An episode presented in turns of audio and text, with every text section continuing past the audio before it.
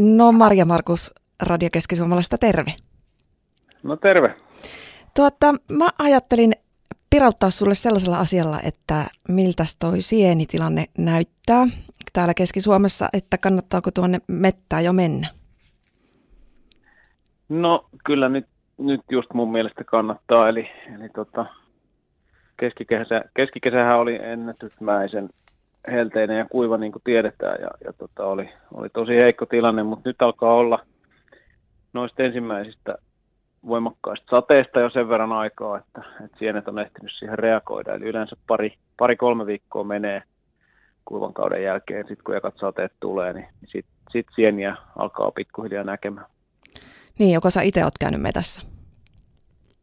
No joo, joo tota, jonkun verran on, on käynyt ja nyt, nyt itse asiassa eilen, eilen kävi viimeksi ja, ja silloin eilen voi sanoa, että oli mulla, mulla tässä Jyväskylän lähimetissä ensimmäinen, ensimmäisen kerran niin kuin hyvä sienitilanne, eli oli useampaa ruokasienilajia noussut jo ihan hyvin ja sain niin kuin parin, parin ruoan tarpeet sieltä kerättyä.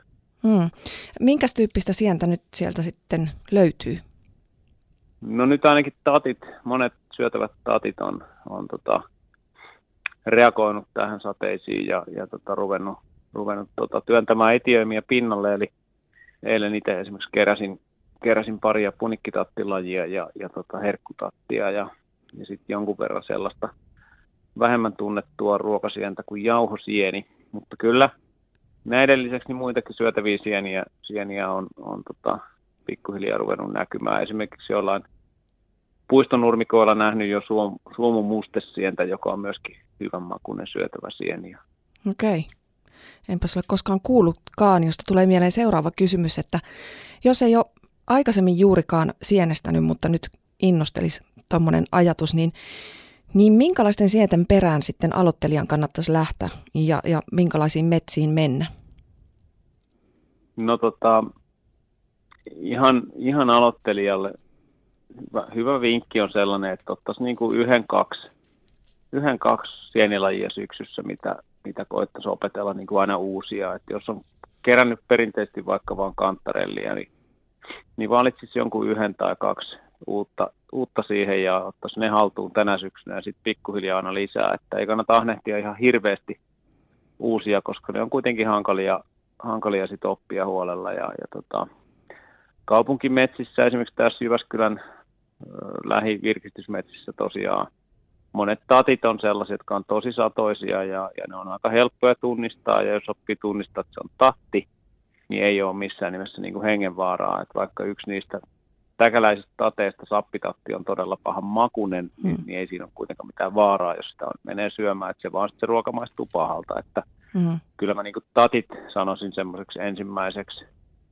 helpoksi kohteeksi oppia, oppia niin kuin lisää. Ja, ja tota, toinen sitten semmoinen helppo, iso, iso satoisa ryhmä on haperot, joita kanssa näissä kaupunkimetsissä on paljon ja ne on tosi hyvän makuisia, helppoja kerätä ja, tota, ja haperoissa ei myöskään ole, ole myrkyllisiä lajeja, niissäkin on kyllä niin kuin pahan makuisia, että kun oppii tunnistaa ne herkulliset pois niistä pahan makuisista, niin, niin tota, sitten tulee, tulee tosi hyvää ruokaa. Hmm. Panu Halme, sä oot paitsi tutkija ja oot tuolta Jyväskylän yliopistolta bio- ja ympäristötieteiden laitokselta, niin mä jostain luin, että sä oot myös Keski-Suomessa keskussairaalan listalla ensimmäinen asiantuntija, jolle soitetaan, jos potilaalla epäillään sienen syömisestä johtuvaa myrkytystilaa. Niin mm. Paljonko meillä ylipäänsä on vaarallisia sienilajeja ja, ja miten voisi jotenkin turvallisesti, toki sanoit, että kannattaa aina pari sientä ottaa haltuun kerralla ja sillä tavalla varmistaa varovainen eteneminen, mutta että missä kannattaisi olla varuillaan? No joo, siis Suomessa on kymmeniä semmoisia sienilajeja, mitkä on niin kuin jollain tasolla myrkyllisiä ihmiselle, mutta suurin osa niistä on, on tota, suurimmassa osassa se myrkyllisyys on, on lähinnä semmoista niin kuin vatsaa ärsyttävää tai voi tulla huonovointisuutta tai jotakin, mutta ei ole, niin kuin, ei ole hengenvaarallisia. Ja, ja että niitä hengenvaarallisia meillä on ihan muutama laji. Ja, ja tota, niistäkin onneksi ehkä kuitenkin sit useimmat on sellaisia, jotka ei, ei ole ehkä kauhean niin kuin herkullisen näköisiä. Hmm. Ja, ja tota, Mutta kyllä se, se niin kuin mun mielestä kaikkein suurin vaaran paikka on – on valkokärpäsieni, joka on, joka on tavallaan loppujen lopuksi aika herkullisen näköinen sienikin, kun se on sellainen hohtavan kauniin valkoinen ja, ja se on niin kuin ikävällä tavalla se on syötävien herkkusienten näköinen ja, ja kyllä mä niin kuin sanoisin, että aloittelevalla sienestäjällä niin, niin herkkusienet, herkkusienet ja muut koko valkoiset ruokasienet kannattaa ottaa niin kuin viimeisenä siihen kerättävien listalle. Sitten kun on jo tosi kokenut, kokenut sienestä ja tietää ne, mitä tuntomerkkejä sienissä pitää katsoa, niin siitä voi ruveta keräämään valkoisia sieniä. Ja valkokärpäsieni on tosiaan, niin kuin se on aina tappava. Se on niin kuin, se on, siinä ei ole tavallaan kahta sanaa. Siis sairaalahoito voi tepsiä, jos sinne pääsee riittävän nopeasti, mutta, hmm. mutta tota, jos olet syönyt riittävän paljon, niin se voi silti olla. olla tota, ja, ja sen kanssa pitää olla tosi, tosi tarkkana. Kaikkien valkoisten sielten kanssa tarkkana. Mm, kaikkien valkoisten sienten kanssa tarkkana. Okei, mä yritän muistaa tämän. Tota, ää, mitäkäs, ää, paljon puheluita sairaalasta? Et tuleeko paljon näitä myrkytystapauksia?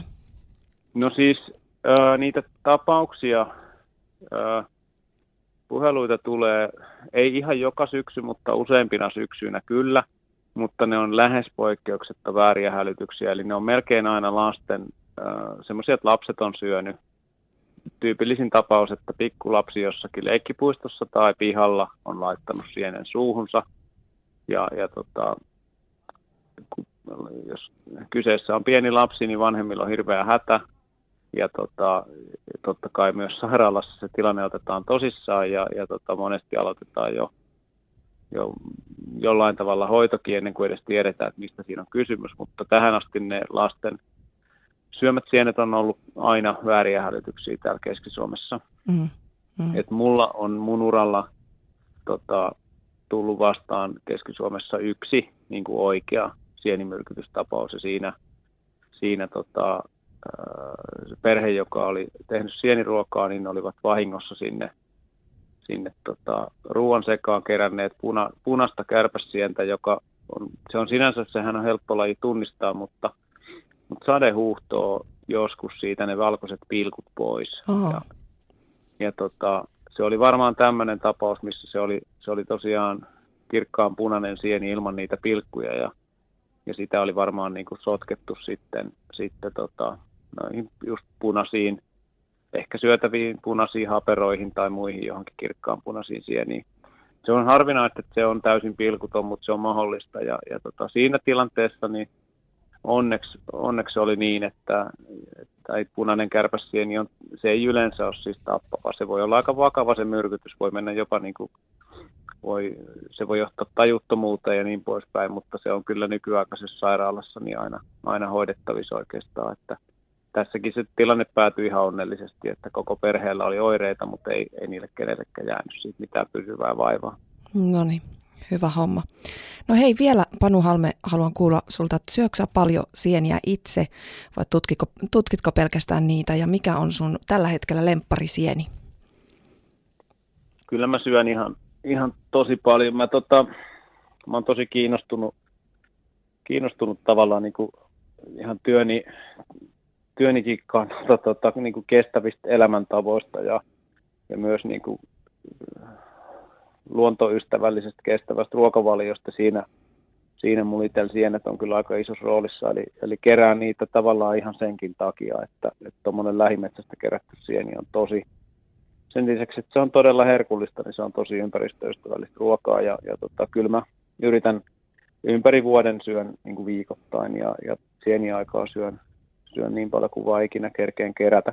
Hmm. Ja tota, viime, viime vuonna esimerkiksi söin useita kymmeniä lajeja sen sienikauden aikana. Ja tota, lempi, sieni, se on kyllä, se on kyllä vaikea kysymys. Mulla on monia, monia sellaisia, mistä tykkään ihan todella paljon, mutta kyllä mä tota yhdeksi ihan huipuksi nostasin, nostasin noin leppärouskut, joka on niitä on useita lajeja, kuusenleppärousku, männynleppärousku ja sinileppärousku esimerkiksi. Ja, ja ne on oikeastaan kaikki samanmakuisia keskenään. Ne on semmoisia kirkkaan oransseja, kauniita rouskuja, jotka, jotka tota, ne voi valmistaa, ihmiset on tottunut keittämään rouskuja ennen sitä ruoaksi laittoa, mutta nämä leppärouskut voi valmistaa keittämättä suoraan, suoraan kypsentää vaikka pannulla. Ja, ja ne on, se maku on todella hyvä ja se, se rakenne siinä sienessä on, on tosi hyvä. Siinä ei ole yhtään semmoista niin kuin niljakkeisuutta, mitä jotkut kokee, että sienet on semmoisia vähän etanan tapaisia